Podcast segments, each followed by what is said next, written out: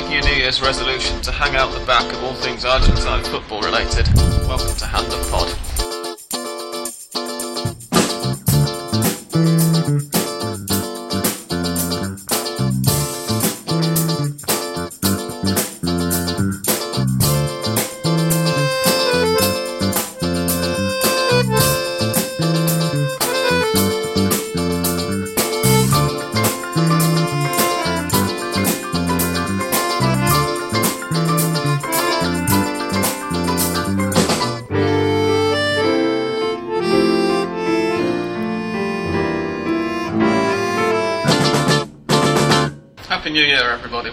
2011. We're back. I'm Sam Kelly, and I'm sitting here betwixt the two dams, Australian and English. Happy New Year, Uh, people. Um, and the Torneo Clausura gets started on Friday, so we thought what better time than to give you a first episode of Hand of Pod for 2011, 2011, whichever of the two you'd like to call it. Um, the first thing that we must acknowledge, however, not that we like normally talking about international friendly matches, is that a match took place just an hour or so ago, as we're recording this, uh, between Argentina and Portugal in Geneva, not in London, to the consolation of many of my own Twitter contacts, and I think probably a couple of yours as well, who were looking forward to going. But yeah, it's, it's finished, and it was, well, it finished 2 1 to Argentina, and there's not an awful lot to say about it, really. No, we, we well watched it with you, Sam. Probably more entertaining watching it in a bar full of uh, kind of old geezers and hearing their comments about the game rather than anything Um, but yeah, as you say, not a lot to say about the game. Um, Argentina probably had the better of it.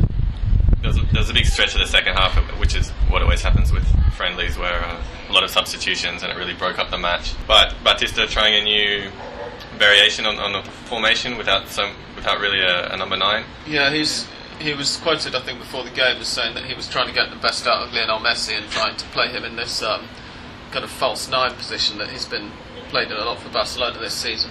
We were actually going to try and avoid mentioning uh, Messi and Ronaldo, but We were. I just realised when I started talking about the formation that it was going to be, be very hard. Well, yeah, and I, I, mean, it's no secret as well that Batista's whole um, game plan for the match is, is to do with seeing whether he can get the best out of Messi, which I think makes some sense because if Argentina are going to end this very long trophy drought that they've had since the 1993 Copa America, they're going to have to um, to to do so by getting their best player to perform to his best. So I can see, you know, wh- why they do it, and, and likewise, uh, Tevez and Aguero weren't in the squad for the game.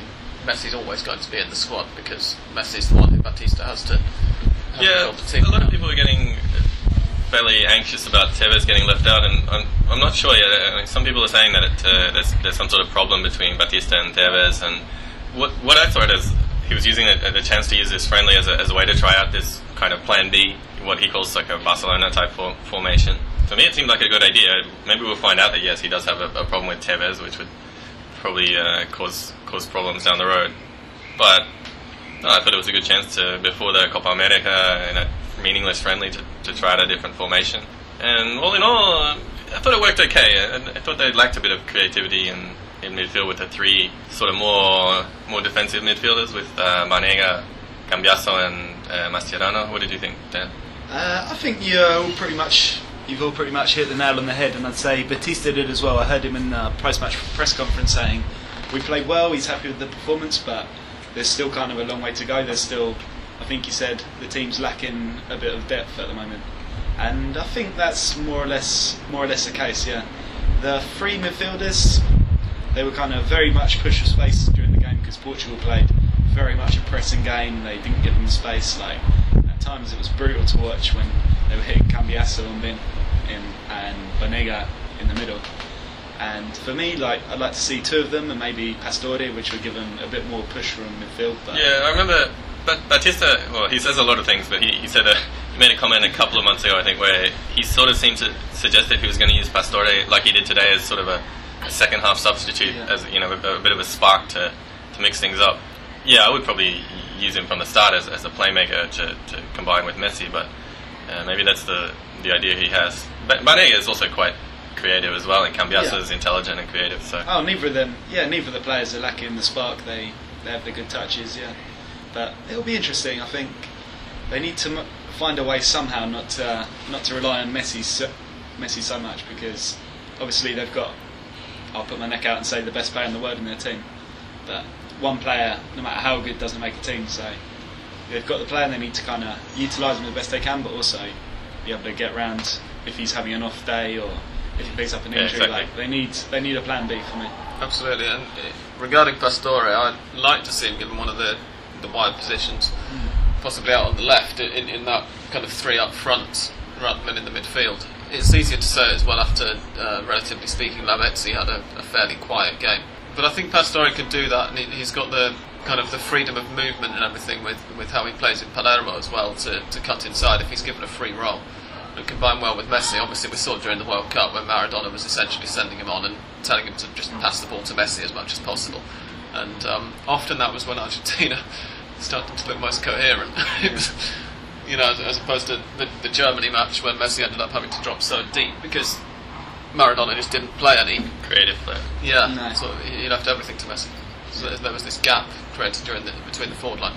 The um, the other thing that that I noticed, which I, I don't really think is much very relevant to Argentina's side necessarily, but was the referee today was um, he was giving some very peculiar decisions. There were at least two body checks essentially on, on Messi that I counted, Yeah. which got away without yellow cards, and then uh, with about maybe 15 minutes to go, he seemed to realise that he hadn't booked anybody and started dishing them out all over the place. It was really bizarre. Yeah, they always seem, they always give a fair bit of uh, a leeway in, in friendlies, but Yeah. yeah. then suddenly he decided Generally, that. but generally that's because in friendlies you've not got one team just beating the other team Well, up. that, yeah, that's true. And I'm, I'm not suggesting that Portugal were, you know, playing a very violent game. I wouldn't like to say that, but there was definitely some targeting of, of Argentina's forward line. Oh, definitely, and especially I think yeah, Messi obviously they looked to cut him down as soon as he got the ball, and Cambiasso, Banega were for me like the three players that were targeted more. But no, fair play to Portugal. They probably realised that kind of player for player they weren't as strong as Argentina, so they came out with with a very like solid game plan to to pressure Argentina all over the pitch, no matter where the ball was. Like they're pressuring them in their own half, in the middle of the pitch. And no, for for 89 minutes, you got to say it worked because it was only a very very silly challenge at the end on That was quite yeah, that was Yeah. Yeah. quite hilarious. Where yeah. he, on one of on one of our players as well, a player from Artef, uh, El Burrito Martinez for Vélez. Right. You know, a lovely little two minute cameo. Got in there, Yeah. and he won the penalty. But well, I love the way yeah, he sort of tried to hack, hack down one player and he kind of missed, or he got away with it, and then, so then he came came down back for the the second one and It, it was a sure. pretty good tackle, the first one. It, it was physical. He, he got the man as well, but he, Yeah. he got the ball, and I, I was happy enough with it. And then he immediately And then the second one, yeah, completely just took nowhere Martinez near the ball. I think the the other point from the game was um, probably the more long. Well, the, the point with more effect would be that uh, Rojo was started as, as left back, the young left back, and I thought he did well. I don't know I what was you guys- impressed with Rojo, Yeah. yeah. considering he was um, up against a very decent forward line. Like he had to mark Ronaldo on occasion, but mostly He was mostly Nani Nani, or right? Manchester United. Yeah, he's in good form. and he's in good form. Yeah, and he looked dangerous. But Yeah, I thought he might have been responsible for the, the Portugal goal, but looking at it on the replay, he really wasn't. He was No. he was marking Nani, and Nani spread it. It was it was an interesting choice for me because if we think that basically Rojo's just moved to Spartak Moscow, so he finished his Argentine season in December, moved to Russia, and he hasn't played a game of football since Yeah, the middle of December. So no, for him to come off three months of basically inactivity and uh, two months, sorry, my calendar's a little bit messed up, and yeah, to give a decent. Uh, Yeah, I thought he did well. He got forward yeah. and- got forward very well. And Argentina, let's be honest, they need they need a player like Rojo on the left because Yeah. I'd say for for all he is, like he's been a great player. Like he just can't give that same kind of penetration left. Yeah, well, they, they need him on the left, if, certainly if he can keep up that kind of. Uh, if, if he can push on from a, an initially promising performance. I, I was interested that we only bought Ole, um, Aussie Dan and me, after the game on, our- on our way here as part of our uh, pre podcast preparations. And um, I, it, Rojo seemed to be under the impression that the player immediately opposite him was going to be Cristiano Ronaldo, who, of course, ended up playing on Portugal's left. Um, I was talking to the press yesterday, apparently, about how I've played against him a hundred times on the PlayStation, and he, he never, never gets, gets past past him. which is uh, he, he's an optimist if nothing else. Yeah. And God knows Argentine football needs more of those. yeah, I don't think there's anything much else to say about that. Well, I was, I was, I was wondering what, what you thought of, especially English, Dan, as you've just done the, um, as, as we're speaking, you've just typed up your player ratings for Goal.com. Yeah, I've been Um, in my um, Versace Goal.com suit, the sponsored one. I'm watching it as Yep. a representative of my other job. And yeah, what, what you made of Argentina's, the, the other three members of Argentina's backline, because obviously this is the one thing that is going to keep coming up is have they got the centre backs more than anything, and Zanetti at right back is hopefully never going to give up playing for the next hundred years because God knows they need him. But Burdisso and, and Gabriel Milito, Uh, for me, I was, yeah, as you were saying, I've just come off saying this for goal, but Burdisso did did kind of what Burdisso always does. He's not going to do anything spectacular or make any last last ditch tackles, anything anything out of the ordinary. But he he did what he had to do fairly well, and you know, an average performance. Milito, I thought he he looked pretty slow against people like Ronaldo and uh, Almeida, and yeah, it was kind of kind of outclassed. I wasn't impressed with Milito. Mhm. He- And he also had- gave the ball away a lot. he had one moment which caused Aussie Dan to uh, murmur something about the Argentine Beckenbauer. he did kind of search forward. And, no, but Yeah. also That was a remembering that he wasn't Batista's first choice. Uh, he wanted to try another youngster, Pareja, there. I, I think that's that's the thing that I like Milito as a defender, although obviously we're all aware that his uh, career for the last two or three years has been ser- seriously disrupted by injury.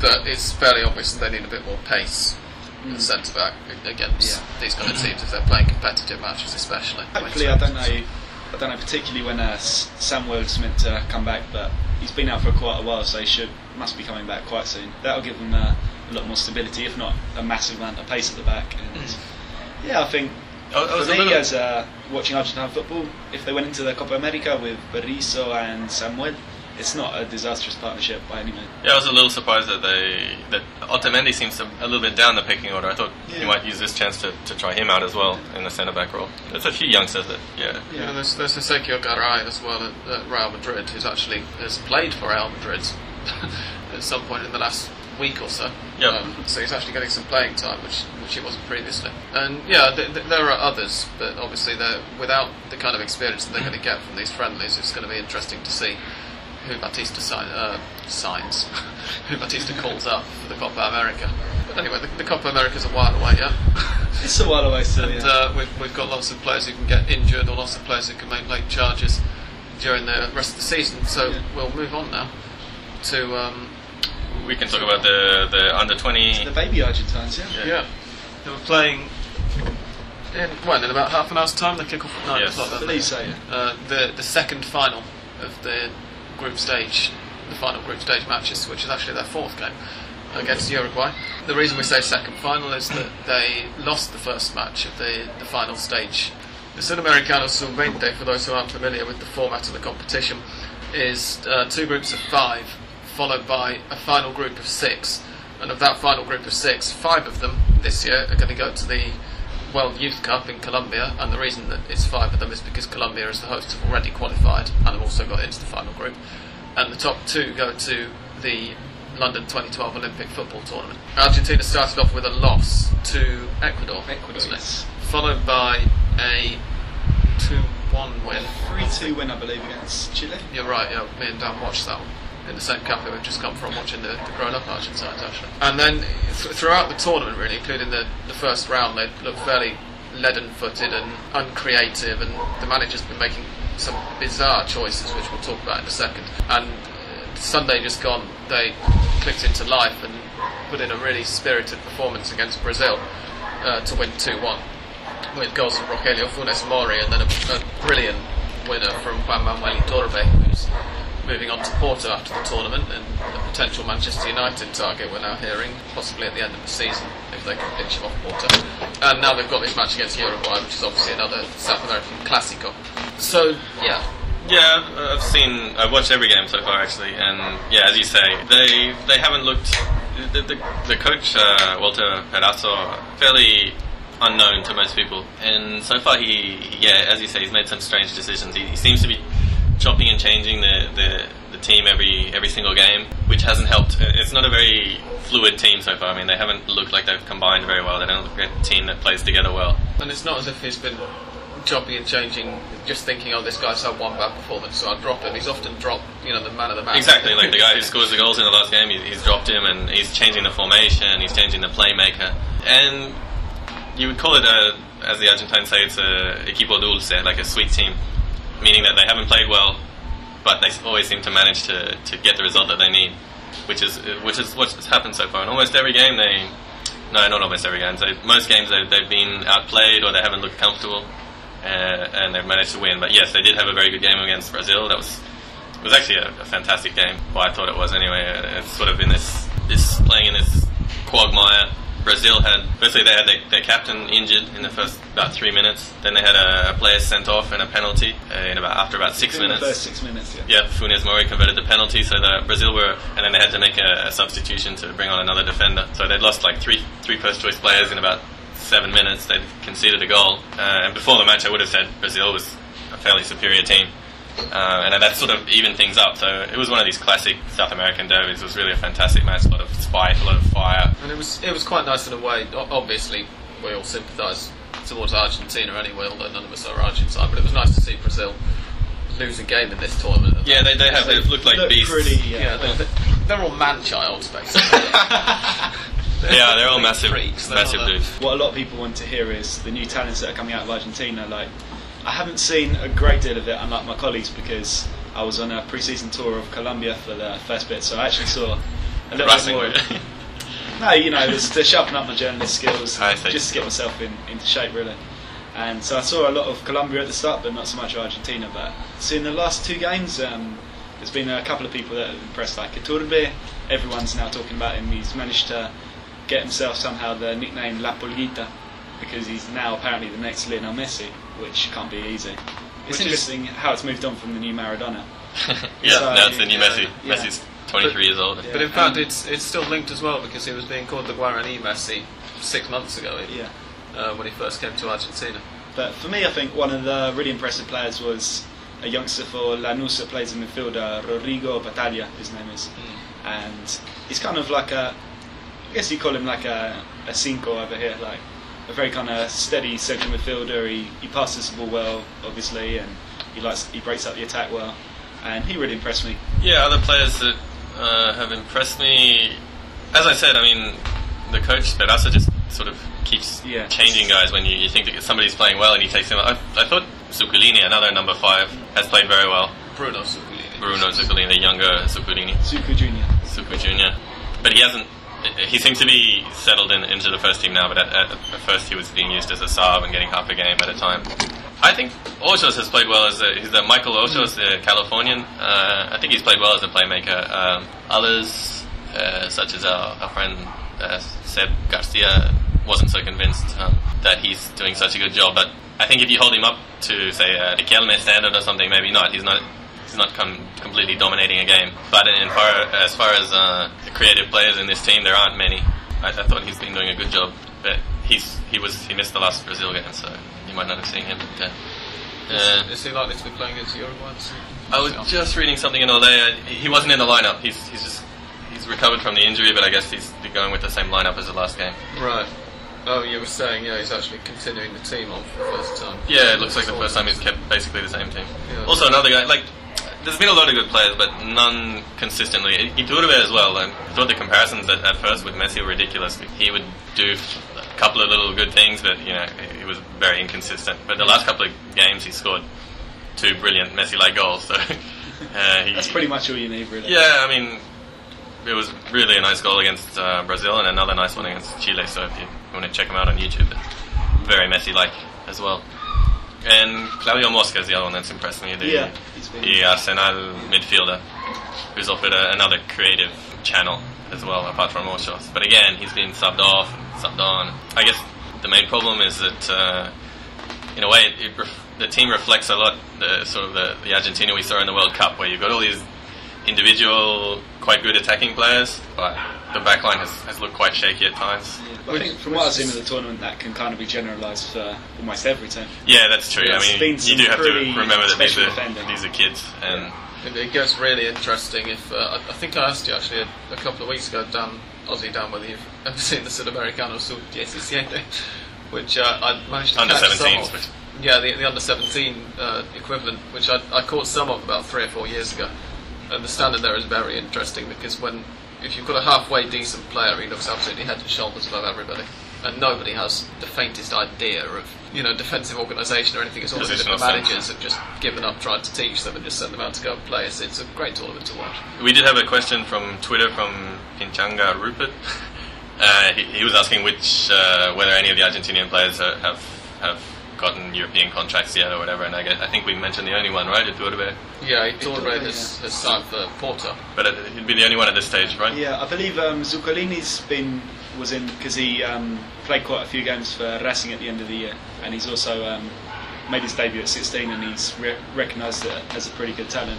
He was linked with uh, Genoa for a bit, Right. but nothing came of that. And of course, Funes Mori has been linked with lots and lots of clubs. And Um, Rojo, obviously, I think he was he was linked with Barcelona and all Yeah, sorts, but yeah. It's hard to say, you know. These these reports come in, and Yeah. I'm guilty as anyone of reproducing them. but yes.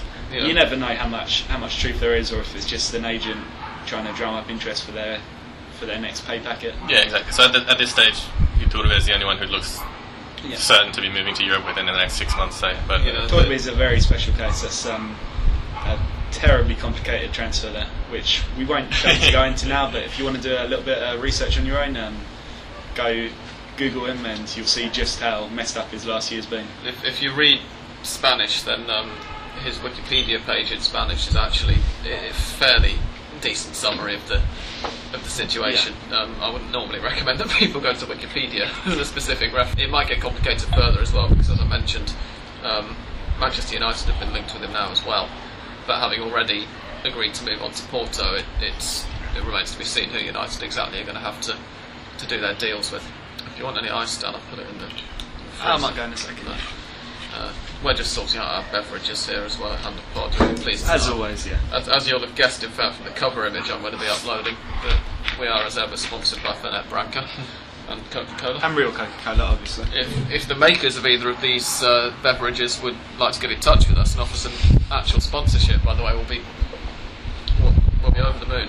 Even if you just want to pay for the bottle of each that we buy each week's recording. might be able to move on to talking about a bit of a preview of the the clausura, or, or more in terms of the transfers and how each team has has gone there. What are your opinions? Who's done well? Who's I think there's been some there's been some very interesting transfers in, in the pre-season. Like one of them that stands out for me is uh, Lanús, who have just brought Mauro Camoranesi. I think he's 34 now, but still a very good player. You know, he was in the World Cup for Italy just just a few months back. So do you think he'll have trouble adapting to the language and everything? it, it could be tricky. Yeah, He, he might have trouble adjusting to the, the game in, in the Primera División because, of course, he's never actually played top flight football in Argentina before. Um, it'll be a step up, definitely. for, for those who aren't aware, I imagine most of our listeners will probably have at least an inkling that Camoranesi is actually Argentine. But he played for, for Banfield, he's, he's completely Argentine in fact, and even while he was playing for Italy, he always said that he never felt at all Italian. Didn't know any of the words to the, to the anthem and all that kind of stuff. Which is an outrageous claim, really. You, yeah. you can't say that. You save that for your autobiography. Absolutely. And um, he, he came up through the youth ranks at Aldosivi in Mar del Plata and then moved to Mexico. And then came back to Banfield where he played in the second division, including in their promotion season before immediately being sold back to Mexico. He went, he went to Cruz Azul the second time round. So at the age of 34 and having made his playing debut at the age of 17 or whatever, half his life ago, he's now set to play first division football for the first time in Argentina. And also, again, for Lanús yeah. when he's a previous Banfield player, which um, it's one of the, the clásicos here in Buenos Aires, is Lanús against Banfield. So how the, the uh, Banfield fans are going to accept him when he comes back to play that first Clásico for them, I'm not sure. It'll be interesting to watch. There's a part of me that's surprised he wanted to come back to Argentina as well, because do you remember a few months ago he was he, he was fined by an Argentine court for breaking a guy's leg and Yeah, ending for his basically career ruining when he was career about 20 player. years ago, yeah. And, and it's taken this long. This is the the pace of justice. The Argentine in justice system in full flow. Yeah, it's, it's taken them this long, but they gave him a fine of something like 200,000 euros, or, you know, for him, pocket Yeah. money, but for, for the guy who, who he got fined, who, who he had to deliver the fine to, obviously it would have been a life changing amount of money. It would have been brilliant 20 years ago when it happened, yeah. But no, apart from Cabronese, which is obviously quite a high profile one, you've got um, a couple of guys who have come to Racing Club. It was uh, Franco Zuculini, uh, Francoli, uh, Zuculini Senior, who's returned on loan for this year after leaving at the age of 18. And he's still only 20, but he wants to kind of. He didn't get too many games in Europe, so he wants to kind of build up. And this is a player who's got a big reputation over here, a lot more I'd say than in Europe. People remember when he was a teenager, he burst on the scene, Yeah. and I think with that signing, uh, Racing is Who is, a of very course, um, interesting signing. of course, Bruno's brother, who we were talking Yeah. about before. And then another guy for Racing, they brought in a Colombian from from Turkey, uh, Teofilo Gutierrez, who I think in 2009 finished the fourth highest scorer in the world in kind of top division football. We, we can tell that Dan's very excited about this because, of course, as he pointed out to us in an email a couple of days ago, um, well, in fact, you can now tell the listeners, Dan, what happened the last time Racing had two Colombians in 10 Well- years ago, in fact, this year. Yeah, if we cast our minds back to 2001, the last time Racing boasted two Colombians in their squad, they finished champions. And just as Tottenham are the team who always win when the year ends in one, the FA Cup, we're hoping that when the year starts in two and ends in one, it's going to be Racing's year. it's a pattern that's, that's not failed yet this No. century. We've got a 100% record so far. Very good. that, Yeah. that team was managed by the, the great Mostaza Merlo, of course, if I'm not Yeah. mistaken, who um, fans of my own club, River Plate, don't have quite such happy memories of, No. at least for his most recent spell. River have not had quite the same success, let's say, in the transfer market No, as they've been very quiet. I was surprised. They, they have brought in one very good player, Fabian Bordagaray from San Lorenzo. It, it's an interesting move, actually, San Lorenzo to River, given the kind of move between the clubs over the last few seasons. They've not been the best of friends. Obviously, it's a classic at the best of times anyway, but the last the last few years it's been to watch it on the pitch. I think it's had almost as much bite as the Super Classico even. So it's interesting a, a player moving from San Lorenzo to River, but that is the only signing that River have made. Yeah, and it was Um, surprising because at the start of the year, River had all these kind of big plans, big dreams. they were they were going to gonna bring sign in Camoranesi Aimar, they were going to to bring in, Juventus as well. yeah, and they were linked with D'Alessandro, with Aimar, I think Saviola for a little bit even. And then kind of Passarella turned around, looked in the bank vault and realised they didn't have a peso, so No. Bolatti as well was. Bolatti, yeah, that was a bit more concrete, I think, but Yeah. another one that fell by the wayside. And, and as a result of all of these um, failed transfers and the fact that River don't have any money, uh, we've had unveiled on the front cover of today's Olé actually some beautiful new shirts. Don't panic if you've bought the, the current River shirt, which is a very nice shirt, I have to say, even, even if I wasn't a fan. Um, they're exactly the same design. They've just got a really ugly sponsors logo now running down each sleeve, and I, I'm kind of fearful that Passarella's talking about winning the economic championship, Oh dear. uh, by which he means getting in as much money, obviously, as he possibly can for the club. There's part of me that fears that it's going to end up looking like a kind of French 1990s football shirt, Yeah. which, if, if people aren't aware of what French league football shirts from the 90s look like, think a cycling jersey, just absolutely plastered in sponsors logos. Um, I think Passarella really wants to sell Funes Mori. He, he made a comment a few weeks ago, I think, where he said, if we sell Funes Mori, we're going to be great economically. He wants to sell him for about 10 million euros, I think. Well, there will be because however much they sell Funes Mori for will be at least twice what he's worth. He's not he- a hand of pod favourite, if anyone remembers. He's, he's not one of my favourites. The thing is, I, I don't mind him. I think Sam- Sam's got the, the problem with him him as, as being a a. River fan. He's, he's obviously a, a, a talented footballer. He's got good technique. He's got a lot of good assets to his game, but he's a striker who doesn't score goals, which, is a handicap regardless of how, how good he's going to be. If you know if they can move him back into central midfield and tell him to start pinging passes forward, he could be a revelation. But if you ask him to score goals, he's not going to, and that's that's what's really shot River in the foot recently because they've had matches for the last few years, even when they were getting into this relegation mess, where they've dominated the play, they've created lots of chances, and they can't put the ball in the net. Having said that, I'm not too worried about the lack of activity for them in the transfer window because, as I say, Bordagaray, the one player they brought in, is a decent player, and also towards the end of the, the Apertura, they were starting to gel nicely, and they were Yeah. definitely starting to improve. Yeah, these young guys are coming through very well, uh, and of course they have sold uh, Ariel Ortega. Oh, they have they haven't They've sold him. him out. They've but- loaned him Yeah, out, they've yeah. loaned him out. It's impossible his to sell him which to is- to All Boys. Yeah, they, they extended his contract, loaned him out to All Boys. So he should be uh, one of the figures of that team, the All Boys team. Yeah. Yeah, there was all these jokes about the uh, Shrek because Fabbiani, the the big fat striker for um, All Boys. His nickname is the ogre or, the, or Shrek, I think they call him as well sometimes. Uh, and of Yeah. course, uh, Ortega is, is the donkey.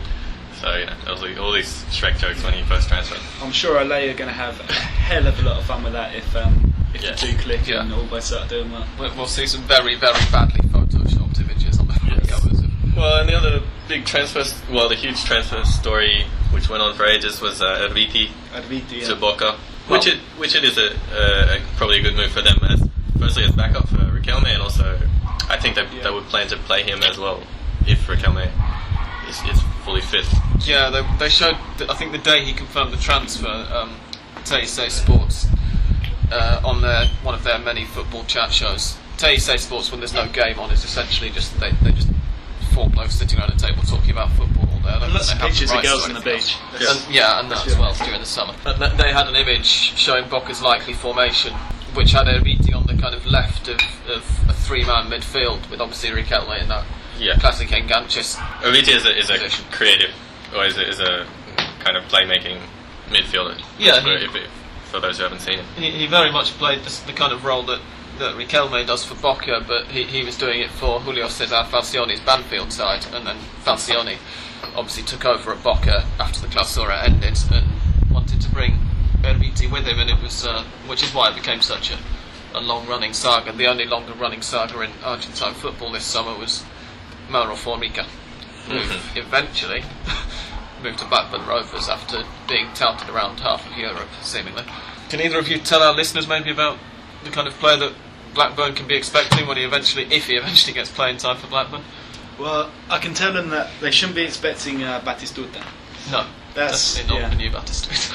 which was kind of worrying because the Blackburn manager seemed to be expecting um, a big target man, number nine, in the shape of you know the incomparable Batistuta. Hmm. And um, Formica's more, I'd say, he's not quite an, an orthodox enganche. He's more, he's an advanced central midfielder, but he passes the ball very well and he does score goals. Like, let's be fair to, let's be fair to him, he does score goals. Oh, he does score goals, and he's a very good Yeah. player. It's just that he doesn't score at the rate of slightly more than one every other game. No. He scores at the rate of slightly under one every Yes, four and he is he is a midfielder and he is Yeah. fairly fine. Uh, he's not not a big target man like Batistuta. I think Um, maybe I don't know. I might be going out on a little bit of a limb here, but if you thought someone like um, Paul Scholes for Manchester United, you might not be a million miles away from the mark. Yeah. yeah, a little less He's- robust maybe. A little- um, yeah, Yeah, and, and he's more mobile than Scholes has been for probably the last seven or eight years. But he's yeah, that's not a bad likeness. And he, he does look Younger a- an awful lot like um, Kaká as well.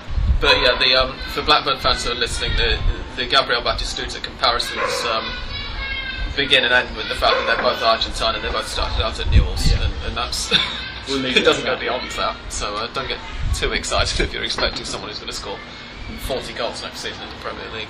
Um, and think of any other transfers of note? Well, I mean, going back to uh, Rojo, who we were talking about, he's just left Estudiantes, Right. and it was basically Estudiantes' lack of ambition, as the press say, in the transfer market, which caused uh, Alejandro Sabella, who's for me one of the best five Argentine managers around, to walk out on the team just before the season started. Yeah, which was quite a story. It was on when was it Saturday or Sunday? Yeah, about a- no, no, maybe Thursday last Yeah. week. Um, Yeah, it was about eight days before the season started. Um, we, we did have a question as well from Longshoe on Twitter where he was asking about that. He was asking uh, whether Estudiantes can keep up the, the, the level that they had last year now that he's left. I think they will. They'll definitely be there or thereabouts. I can't see them dropping down to mid-table because even though they've lost a couple of players, and Argentine teams are always going to lose a couple of players.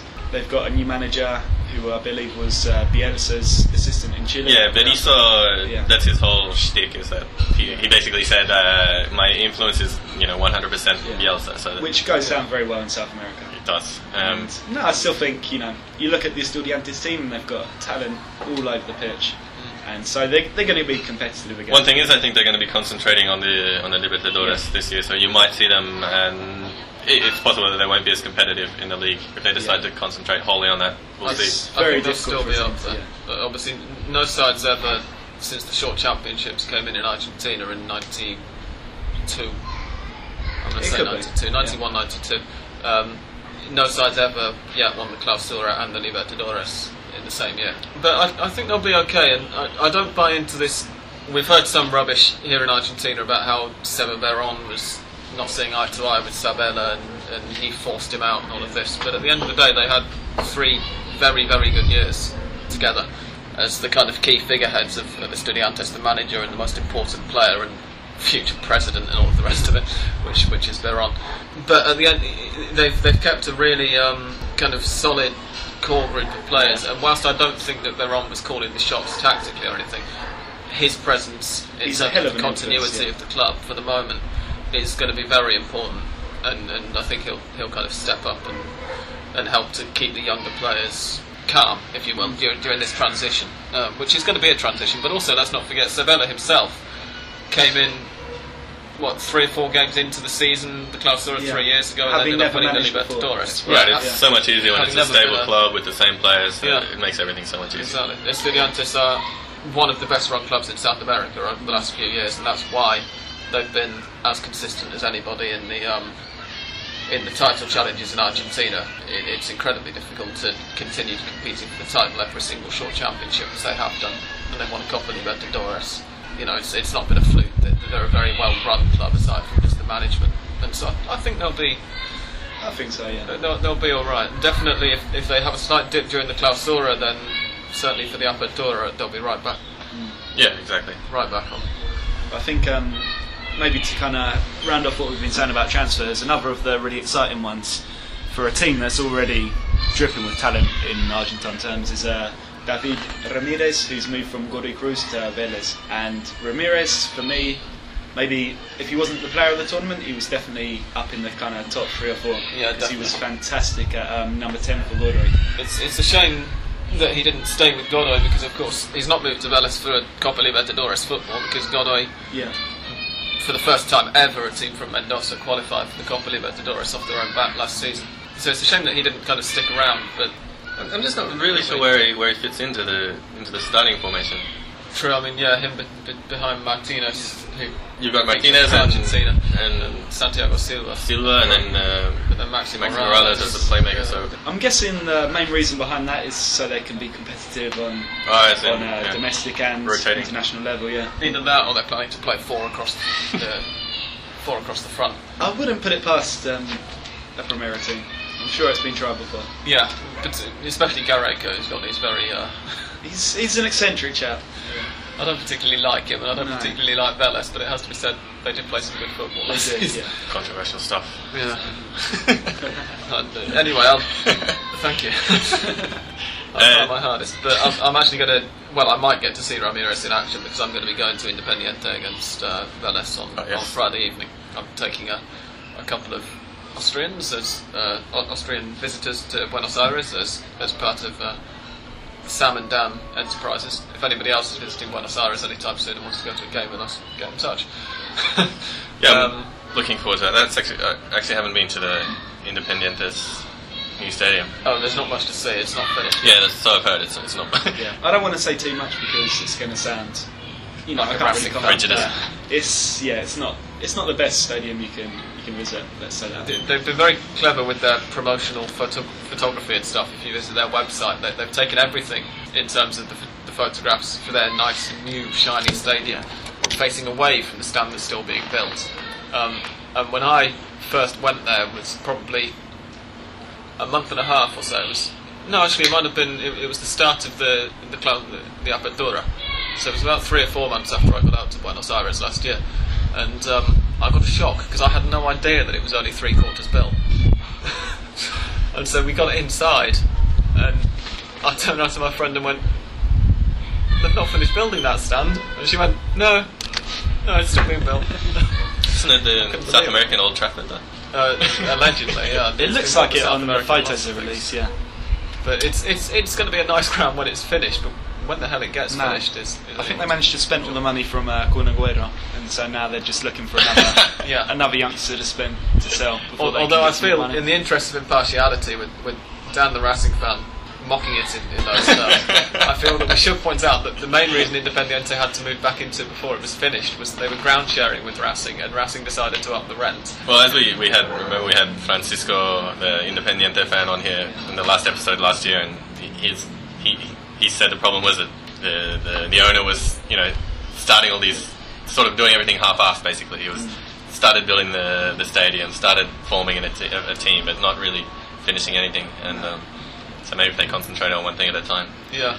The, mentioning Independiente though has just reminded me of the other um, potentially big transfer, depending on how he turns out during the club. Uh, I knew we'd forgotten somebody. which is the Matias de Federico, who was one of the two real stars alongside Palermo's Javier Pastore of the Huracan side, which very nearly won the title a couple of years ago, and then moved to Corinthians. He's now come back to Argentina and has been signed by Independiente, and in fact has played a really big part already for them because he scored one of the goals in the Copa Libertadores qualification round against Deportivo Quito. So he's he started off well, and it, it looks like he's going to be a really important Could be a really good signing for them. another player who River missed out on is, as well, actually, because they were they were talking about bringing him in themselves. That's an interesting one because I think, unlike you guys, I cover quite a lot of Brazilian football for my job as well. So Mhm. I can't say I saw him that much because he didn't play too much in Corinthians, which was the which was a problem. But he's um, it's interesting. His career seemed to still it was. Yeah, it, If we compare him with With Pastore, Pastore, exactly, yeah. There's about two months between them in age. They're sort of the same position, very kind of similar players. Uh, Pastore chose to go to Europe, where well we all know how well he's doing with Palermo, and now he's in uh, in the national squad. And De Federico, I think maybe moving to Brazil, or maybe moving to anywhere at his age, he wasn't kind of as mature as Pastore was, and maybe he didn't adapt to the culture very well, and that's why it stalled a bit. Well, the other one of that that Hurac- uh, Huracan team was uh, Bolatti, uh, who also hasn't done that well. Yeah. Um, so, you know, you've got well, Pastore has, has just soared since then, and then I guess it kind of sums up what what we always say about these um, Argentines that end up going to Europe. Sometimes at you know a very young age, they can go at 20, 19. Sometimes a little bit older, kind of. It's always very hit and miss. Which ones are are really going to kind of take to the football, take to the increased pace, increased pressure of European football, and which ones just basically can't can't hack it while I they're think- young or And- can't hack well, it at all. and, and culturally as well. Because, Culturally, yeah, you know, some, some players are more mature than others. I mean, Ale- Andres D'Alessandro is a very good Yeah. example of a player who moved to Europe, and during the first season and a half that he was with Wolfsburg, he was superb. Yeah. He, he, he went there at the age of 21 or something. Yeah. The club president at the time, right after Wolfsburg had been promoted into the, the Bundesliga 1, made no secret of the fact that he was expecting D'Alessandro to carry the team. And for the first season, D'Alessandro did carry the team, and they finished a lot higher up the table than anyone expected. Personally, he wasn't you know, he, he quite clearly has some issues with club presidents, regardless of which continent he's on, and he didn't end up, you know, hacking it in Europe to quite the extent that he might have done. And, and so there's there's a personal level to it as well. Oh, but definitely. Yeah. It's certainly true to say that the the increased pace, and I think especially the amount, not so much the physicality, but the amount of pressing that there is Yeah. in Europe, is a very different thing because you can watch a game in the Argentine league, and nobody bothers to, to press until the team are into their own half, whereas you know. To European eyes, it can look very, very slow, and it can look like they're not really trying. I think it's definitely related to, as you're saying, a, a cultural thing and the, the way that uh, Argentines are very family orientated and very almost kind of neighborhood orientated. For a lot of players, it's very difficult to be away from their families, be away from all their friends. Uh, I mean, even someone like Tevez. Yeah, exactly. I was who's gonna been- mention Tevez He's as been an outside example. of Argentina for six, seven years at Right. least now, and he still has trouble with that kind of. So the the other really big uh, transfer before we move on and probably realise that we've missed about three out uh, whilst I'm mastering this tomorrow um, is the return, and this will be one that interests our American listeners particularly. Uh, the return from Major League Soccer uh, of Guillermo Barros Schelotto to Gimnasia La Plata, the club where he really kind of started to make his name prior to a very, very long and successful spell with Boca Juniors. How old is he now? About 53? I think So, 61, actually. 61. Yeah, it sounds um, right. And yeah, he's, He was fine. he's moved back to Gimnasia, He's a baby boomer. who, along with, with River and, and a couple of other probably bigger than they should be clubs, are uh, battling against relegation at the moment this season, and he's quite determined to try and get them out of this in the same kind of way that Verón has has come, well, you know, came back whenever it was 2006 or so, and, and has had such an influence on Estudiantes across the city. And um, one of the things that I remember him being quoted as saying was that he left Gimnasia and they were battling for the title, and they were really, you know, in a really, really good moment, footballistically speaking. There's, there's a, a word in Spanish that I love, and I'm trying to introduce it to the English language, and it's not catching on.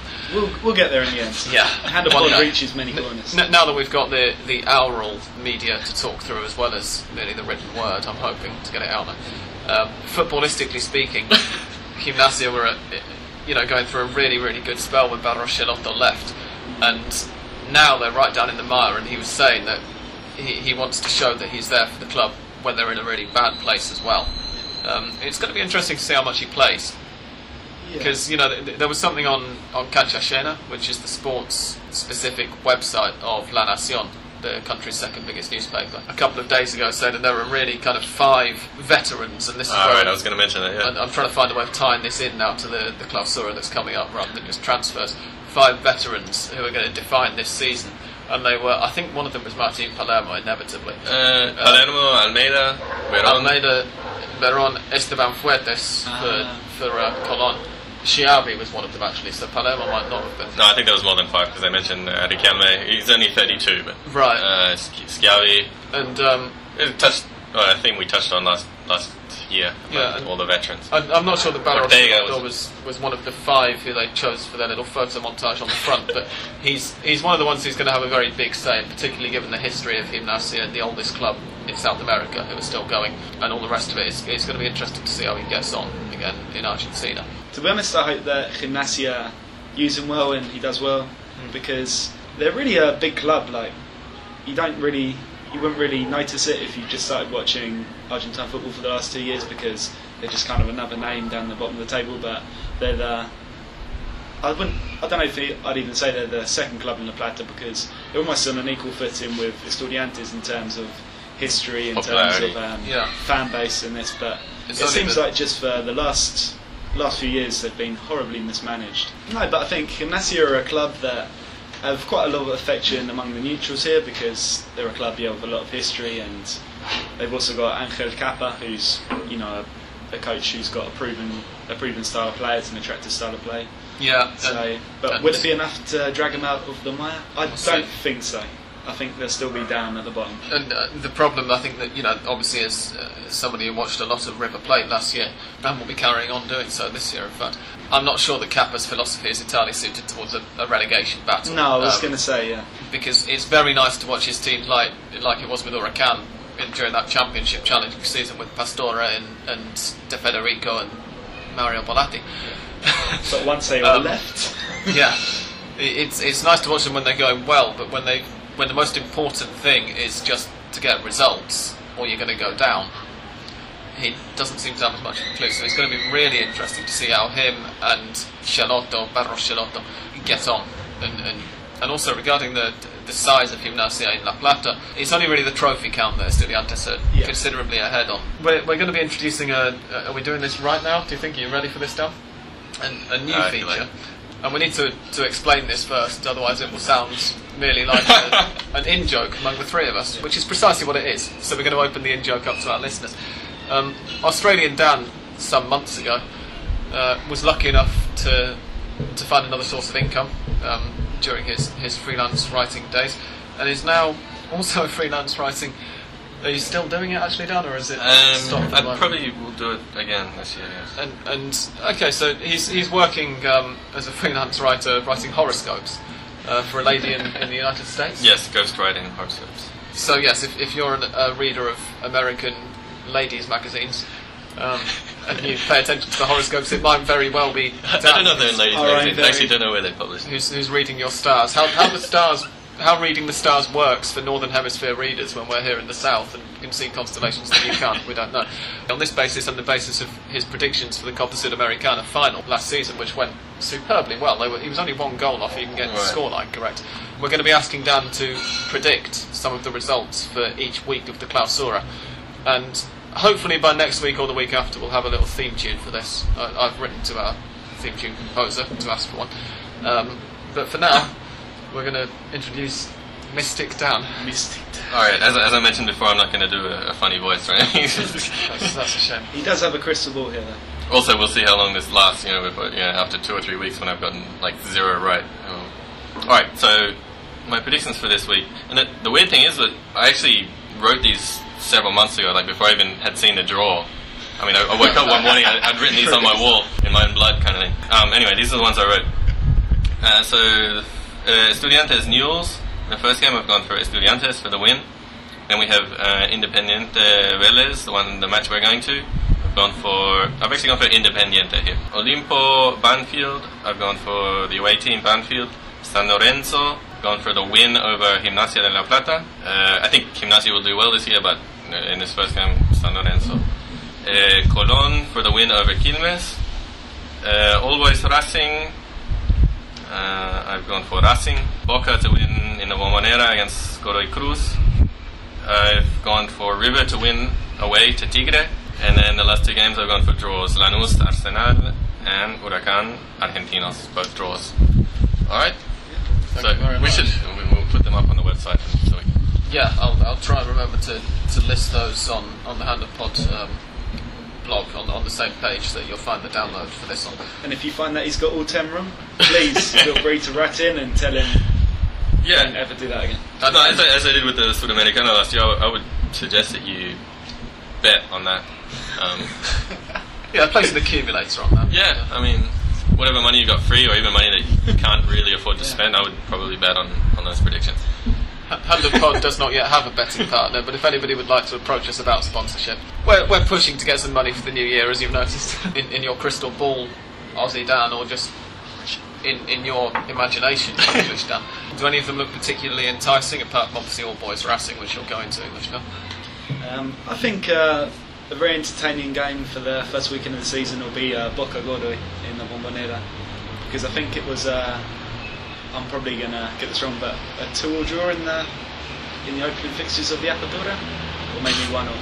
Good question. And it was an entertaining game, and both have got a lot of attacking talent and not the best defences, so that always that always leaves it open to, to some good good And- entertaining football. And both with new managers coming in as well, obviously, course, yeah. as well as Falcioni taking charge at Boca. Um, Godoy Cruz lost their manager over the summer due to a dispute over, not entirely unreasonably, he, he thought he might have deserved a pay rise for becoming the club's most successful ever Yeah. manager. Since he took him from relegation candidates to Copa Libertadores, Yeah. I think it was yeah, I think we justified. And, and the board disagreed with him, so he's now managing Emelec in Ecuador, and he's been replaced by someone whose name I forget. He's been managed by the Urugu- the Uruguayan Jorge da Silva. Ah, that's right, yeah. Former, I'm going to say former Peñarol manager. He'll probably turn out to be Nacional, won't he? Peñarol sounds right, yeah. But yeah, As as a South American expert, as I pretend to be, As- that does sound right. and, and as somebody who, who managed in Uruguay and is now managing outside Uruguay, he's almost definitely managed one of those two clubs. Yeah. So we're going to keep our fingers crossed on that one. And obviously with the restructuring they've had to do as well, following David Ramirez being sold to Vélez, it's going to be interesting to see how Godoy and, and Boca get on against each other. Tigre River, I'm not quite so confident that River, al- although the one 0 win that they tend to got. be destroyers. You can't. It's very hard to get a result. especially at Tigres ground. But Yeah. in fact, I have to say that a very entertaining game does look like the one that English Dan's going to, All Boys Racing. Yeah. I think that'll Yep, be- that'll be. I think the one we're going to as well uh, should be. yeah, it, it'll be a, a nice trip down to Ovechane. How we're going to get back at midnight, I'm not sure because it's the last game, the last match of the of the evening. Um, so, what do you think in context of the, the season? Who do you like? I would be tempted to go for a couple of teams that aren't in uh, Libertadores, realising that it's very difficult to do well in both competitions. So the teams that I don't know if they necessarily will do well, but they have to do well. Uh, San Lorenzo and Boca, because they've really put a lot of money in this year buying new players and good players as well. I mean, I don't know exactly why Boca didn't buy any defenders after some fairly shocking defending last year, but they've got, apart from Erviti, they've brought a couple of other players like domestic midfielders who are good. Probably could have done with buying a striker. As we speak, the star of the show, Zombies, Welcome, come in Zombie. on a can do some rampage. furious panting. Yeah. So yeah, Boca really need a good season. It's, they had an awful 2010, and but I think maybe if not if not the title, they could be looking at top four, top five. That'll be the that'll be the aim. So I think- Boca and Lorenzo, I think could do something this year. I, I think Boca's first couple of games are going to going to be everything in, in those terms because the size of the club and the way that the media pile onto everything that they do, if they don't hit the ground running, then I can quite easily see the whole thing, just the same cycle starting over again. When obviously we saw it with Borghi, where he was maybe slightly too nice to be the manager of such a massive club. Falcioni isn't that kind of guy. No, Falcioni certainly isn't too nice to be manager of anybody. but I, I can I can see it kind of affecting them again uh, as the team. And the other thing is, of course, whether Riquelme is going to be able to stay fit for any length of Yeah, time. that's a because big we saw him take a very long time to get fit during the during the Apertura, And a very short time to get injured again. and yeah, and literally what one match and One and a half six games, minutes yeah. or something before he was nobbled against against River. For me, the, the teams that I like, I, well, I, I really hope that all boys obviously keep up the performance that, they, that they did and, and stay well clear of relegation. But yeah, it, it'll be interesting to, to keep an eye on on how all boys get on. And also, I'm looking forward to seeing Godoy Cruz in their first Libertadores campaign. I'm hoping that they, that they can also keep up a kind of at least high mid-table in the Clausura. But for the Libertadores, it'll be it, it's nice to, to see a team who aren't from one of the really kind of the big footballing hubs of Argentina given a chance for it as well. And obviously they're in the same group as Independiente. Sure. Are you title candidates, Sam? If you don't mind us putting you on the spot. Title candidates, I think, of although they are in the Libertadores, and although they've both made no secret of the fact that they're going to be going for the Libertadores, I think it's going to be Vélez and Estudiantes again. It, it's a very boring prediction, but they were comfortably ahead of the others last season in Yeah. terms of not maybe not you know miles and miles ahead in terms of the points count at the end of the season, but in terms of the football they played, uh, I think it's going to be those two again. With with maybe let's see who can I throw in to throw a bit of a curve. Who's your dark horse then? I, am going to say Racing. After, after Dan's two Colombians I can't- prediction, given I can't see that that pattern failing. Just I can't. no, no, I, I'm, I'm going to say Racing. But then obviously, you know, the last Clausura with Estudiantes getting distracted by the the Libertadores and everything, we ended up with Argentinos as the champions after an amazing penultimate game against Independiente, and you know that's part of the reason that we all like football here so much. So I think we can all safely say though that that won't be happening again. I don't think we can say, Argentinos will be say that it, it is extremely hard to predict because yeah, you, yeah, you, there's so many changes in every team at the start of every season, and you, you know the the Libertadores and all this. It's really really hard to predict. I've just made up my mind now while you guys were talking, but I'm, I'm going for um, Racing. I like Racing a lot. I think they have a really have an awesome midfield. They have Yacob, a very good number five. They've, they've got young Zuculini, they've got old Zuculini, they've got Gio Moreno, one of the, the best playmakers in the league, and now they've brought a. I, I know nothing about this Colombian striker, but what they wanted was a striker, so now they've got their striker. No, I mean, to replace going, no, I mean going into the season, yeah, um, I've got fairly high hopes for Racing. I think there's a couple of things that could stop them really kind of fulfilling their potential and pushing for a championship. One of them is the defence. They really needed to bring in a quality central defender, and it didn't happen. And it looks like it's not going to happen. And the other thing is that I think they've got one of the youngest squads in the entire league. Their average age, even before Zuculini came back in, was 22 hmm which is very young, and that could count against them if it goes into the final straights and really gets down to a championship dogfight. Because the last few rounds are just saying this as our dogs are looking about to fight. But it's a dogfight. Yeah, as you said, I mean, whether they win it, win it or not, I I think they, I reckon they'll be up there.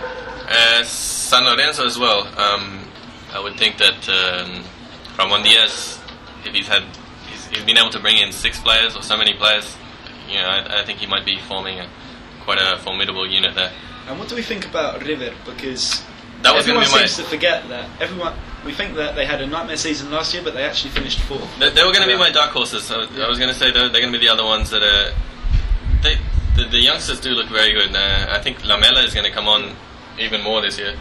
I guess they might have, if it kind of gets down to it and they're challenging, they might have a similar problem to Racing. Can people like Lamela, Funemori, Lanzini, who are Mhm. very talented players but on the wrong side of 20, Yeah. do they have the experience, do they have the, the kind of know-how and the, the nous to really kind of push forward and kind of grind out 1-0 results? That seemed to be Rivers' problem. Yeah, They couldn't finish games and they couldn't grind out I. I didn't mention River because I don't want to tempt fate.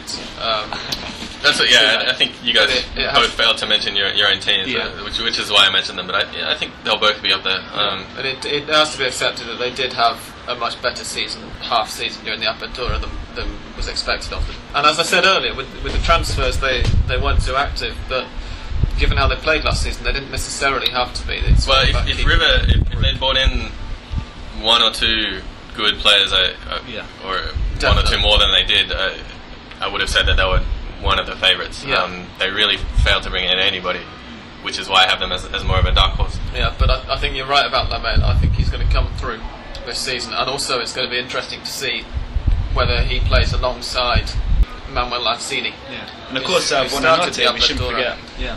Well, yeah, but Buonanotte, they're talking about having him on the bench for the Right, first uh, round. it looks like um, Lanzini might be pushing one another. So striker. I'll tempo what I said by agreeing with you guys. I think Vélez and Estudiantes are still the, the, Yeah. the best teams by far. Um, but I, yeah, as we talked about, I think they're going to be distracted by the by the Libertadores and One of the smaller clubs like River might well exactly one of the push through and steal a, a 34th title. Yeah, on, on that note, having just glanced at my watch and realised that I'm going to have to edit this down for around an hour and a half of recording, and, and I'm going to be rushed tomorrow because I'm recording a, a guest slot as well on, on Gib Football Show. You can which be the premium um, season preview edition, yeah, hour and a half long. yeah, absolutely. Um, if you listen to that, I'll, I'll try and remember to link to it on the uh, Hand of Pod blog as well. Then you'll be able to hear me talking with immense knowledge about the Argentine side and the Copa Libertadores as well as Probably with a little bit contributors. less finesse as well. Yeah, quite possibly, yeah. As well as contributors who are covering Brazil and the rest of the continent. So yeah, look out for that. For now, we're going to play you out and we'll rejoin you next week when hopefully we'll be slightly more on our game and, and back into it. We've not recorded anything for nearly two months. So if today's podcast was slightly ropey, we apologise. I apologise for that. You'll Dan apologises for nothing. I don't apologize for anything. and nor does the other Dan. So if, if today's podcast was slightly ropey, I'll apologise.